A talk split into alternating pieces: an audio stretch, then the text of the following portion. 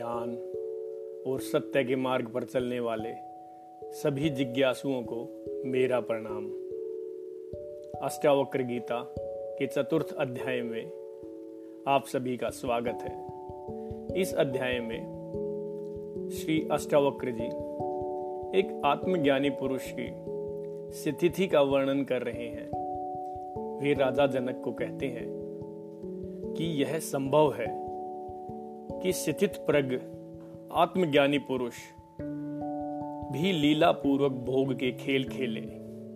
परंतु, संसार का भार ढोने वाले, मूढ़ों के साथ उसकी कोई तुलना नहीं है।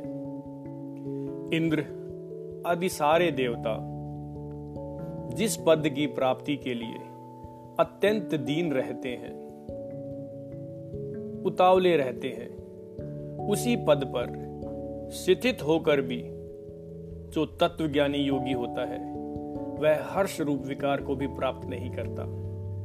वो हमेशा संभाव में रहता है। और यह कितने आश्चर्य की बात है। इसी बात को एक उदाहरण के द्वारा वो समझाते हैं। जैसे धुएँ से आकाश धूमिल सा मालूम पड़ता है, परंतु वास्तव में धुआँ उसे स्पर्श भी नहीं करता। ठीक ऐसे ही तत्वज्ञ पुरुष, यानी वो पुरुष जो तत्व से जानता है, उसका पुण्य पाप से भीतर किसी प्रकार का स्पर्श नहीं होता। क्योंकि बाहरी संबंध भी रहता है, पर भीतर से वो किसी भी प्रकार का स्पर्श नहीं होता। जिस महापुरुष ने इस तत्व का साक्षात्कार कर लिया है कि यह संपूर्ण जगत आत्मस्वरूप ही है। फिर यदि वह अपनी इच्छा अनुसार बर्ताव करे तो उसे भला कौन रोक सकता है?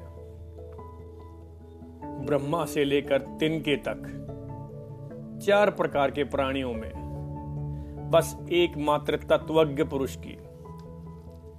यह शक्ति है कि वह इच्छा और अनिच्छा दोनों का त्याग कर सके।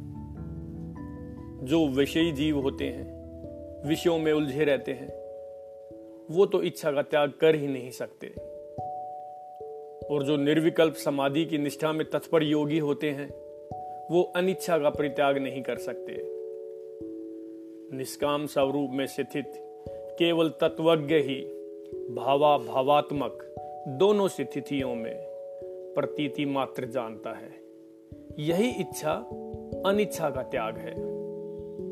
कोई विरला पुरुष ही आत्मा और ब्रह्म की एकता को जानता है। इसलिए वह सब कुछ कर सकता है। उसे कहीं भी कोई भय नहीं होता। इति श्री